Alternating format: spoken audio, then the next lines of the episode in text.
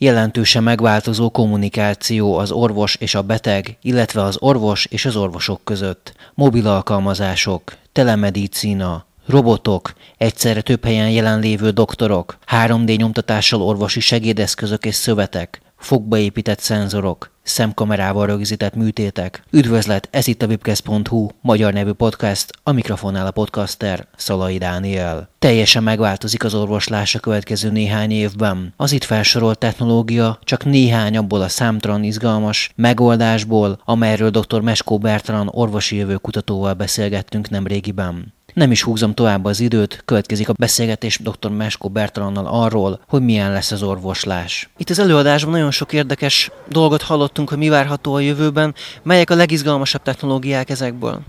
Nagyon nehéz válogatni, de én azt, azt tudnám mondani, hogy nekem a legizgalmasabb az, hogy a kommunikáció beteg és orvos, beteg és beteg, orvos és orvos között az abszolút átalakulóban van. Mondhatnám, hogy a legizgalmasabb az orvosi robotika, vagy az, hogy ma már lehet májszövetet egy nyomtatóval nyomtatni 3D-ben, de én tartom azt, hogy az a legfontosabb, ami mindenkit érint, és kommunikálni egészségügyben, orvoslásban kivétel nélkül mindenkinek kell, és ebben az internet miatt, meg a mobil alkalmazások miatt óriási változások lesznek, amire nem csak a betegeket kell felkészíteni, de az orvostársadalmat is. Melyek voltak ezek a technológiák, amiket láttunk itt az imént, és melyek, amik a legnagyobb hatással lesznek ránk? Összefoglaltam azokat a technológiákat, amik igazán változást tudnak hozni az egészségügybe, kezdve a mobil alkalmazásokkal, bármilyen olyan mobil technológiával, ami lehetővé teszi azt, hogy ne legyünk az egészségügyi rendszerhez földrajzilag kötve. A telemedicina, tehát hogy a orvos hiányokban, például Ausztráliában, amikor több ezer kilométer van két kórház között, akkor egy robot jelenléttel az orvos egyszerre két helyen legyen ott, mert hogy így az ápoló elvégzi a munkát, de szakmai segítséget kap hátulról, ugye az orvosnak a jelenlétén keresztül. Ezen túl én, én is tartom azt, hogy a legegyszerűbb technológiák, mint az internet maga, hogy közösségi média van, hogy egy beteg, akinek ritka betegsége van, ma, hogy megtalálja hasonszörű betegtársait, az igazából egyszerű, mert az interneten összekovácsoltatnak ilyen közösségek, míg 10 évvel ezelőtt a beteg hazament, és ha a környékén, a, a szomszédságában nem talált ilyet, akkor nem talált más ugyanolyan korképek küzdő beteget sem. Tehát, hogy az internettől kezdve a mobil technológiákon keresztül az egészen kicsit olyan fantáziadús területek, mint az orvosi robotika, lehet gondolkodni az jövő orvoslásáról, a 3D-s nyomtatás, ami tényleg most már ott jár, hogy, hogy nem csak segédeszközt lehetne elmaradottabb területeken nyomtatni, hanem ténylegesen bio élő szöveteket. Akár később elérhetünk arra a pontra, amikor egy idősebb paciensnél a szerveket kicseréljük, mert képesek vagyunk arra, hogy ősejtekből új szerveket hozzunk létre. Azaz, mint egy generál javításon, generál cserén keresztül fogunk menni, és várható az, hogy nem 50, 60, 70, 80, hanem akár több mint száz éven keresztül fogunk élni, aminek meg lesznek a maga etikai és más korlátjai,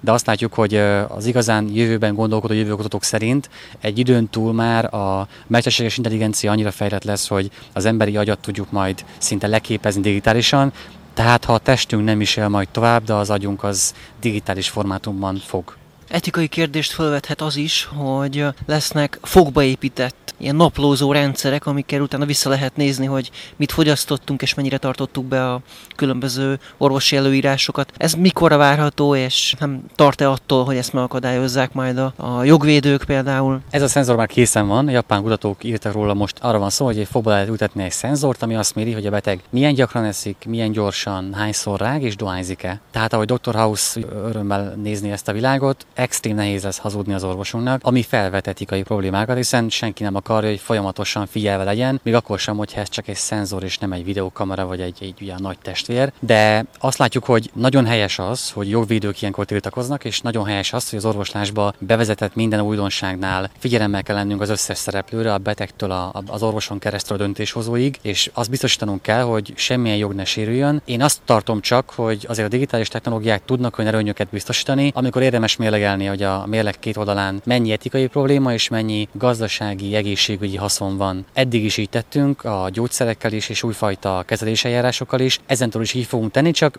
ilyen döntéseknél egyre többször fog szóba jönni a, a digitális technológia, és nem csak a gyógyszerek, vagy eddig bármilyen hagyományos terápiás megoldás. Műtéteket szemüveggel lehet közvetíteni, ez hogyan működik majd?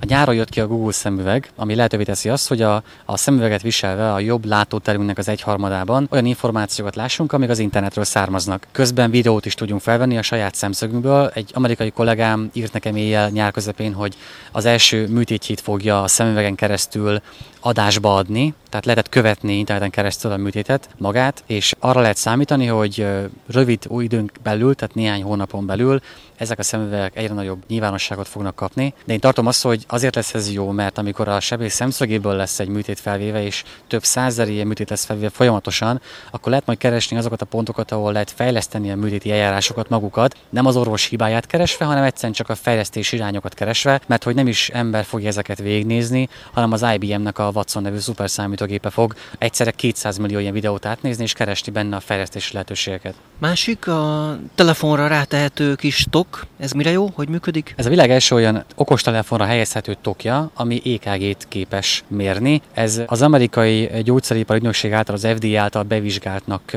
titulálható, ami azt jelenti, hogy a gyógyszereket is ők ellenőrzik, és amit ők bevizsgálnak, az általában apróvált a világ minden táján. Ez is egy ilyen klinikailag bevizsgált eszköz. A telefon belehelyezve, ami egy ingyenes alkalmazás fut rajta, a tok kerül 200 dollárba, ha jól emlékszem, akkor a kézben tartva a tokot és a telefont egy EKG vizsgálatot lehet elvégezni. Tehát azt látjuk trendekben, hogy eddig a, a paciensek otthon vérnyomást és vércukorszintet mértek, most már EKG-t is, szerintem hamarosan akár genomot fognak szekvenálni otthon, a technológia maga elérhető lesz, az ára szerintem nem olcsó lesz, hanem szinte ingyenes, és arra lehet számítani, hogy majd betegek ezekkel az adatokkal mennek az orvosukhoz. Na most erre a világra a beteget is készíteni kell, és pláne az orvostársadalmat. Ezért tartok a Semmelweisen, a Stanford Egyetemen kurzusokat medikusoknak, ezért tartok több száz workshopot végzett orvosoknak, ezért jött ki az első klinikai kézikönyvem a, a témában, hogyan lehet felhasználni az ilyen digitális technológiákat az klinikumban egészségügyben, és mindenfajta platformon igyekszem segíteni az orvostársadalmat, hogy készüljön erre a világra, de azért ne felejtsük el, hogy a szakmai tudással ők rendelkeznek, de a beteget partnerként kell kezelni, tehát az egészségügyi változóban van, és erre igyekszem a feleket felkészíteni. A napokban volt egy hír, hogy az EKG-t lehet biztonsági célokra használni, tehát azonosításra. Mennyire hisz ebben, mennyire egyediek tényleg a szívhangok? Láttam a technológiát, ezt Niminek hívják az eszközt, és egy karperecként kell viselni,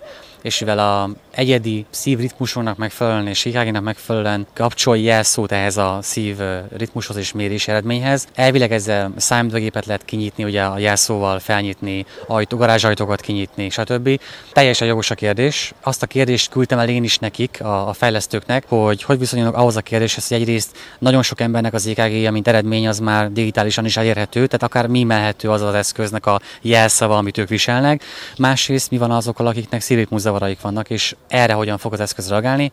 Ők azt mondták, hogy a, ezeken a fejlesztéseken dolgoznak, ők ezt egy olyan ötletként vetették fel, ami ténylegesen egy, egy nagyon személyes jelszót tud adni, anélkül, hogy azt fel lehetne törni, de megvannak a maga korlátai, de dolgoznak rajta. Mi a helyzet azokkal, akiknek szívritmus szabályozója van? No igen, akik ugye elvileg a definíció szerint akár kibornak is minősülnek, hiszen technológiai eszközt hordanak biológiai szövetekhez hozzácsatolva. Látunk olyan híreket, és én a NASA-nál voltam egy kurzuson, ahol az egyik legismertebb biztonsági szakértő arról beszélt, hogy már lehet hekkelni vércukorszínmérőt, inzulin adagolókat és pacemakereket is. Én azt gondolom, hogy ez a, a gyártóknak a felelőssége, hogy a, a felől teljesen megbizonyosodjanak, hogy ilyen nem történhet meg, hiszen itt nem pénzlopásról, ilyen értéklopásról beszélünk, hanem emberéletekről van szó, és egy-egy ilyen hekkelés hát hatalmas emberi kárt tud okozni. Tehát a gyártók felelőssége az, hogy ilyen ne történhessen meg. Az elmúlt percekben dr. Meskó Bertalan orvosi jövő kutatót hallottuk.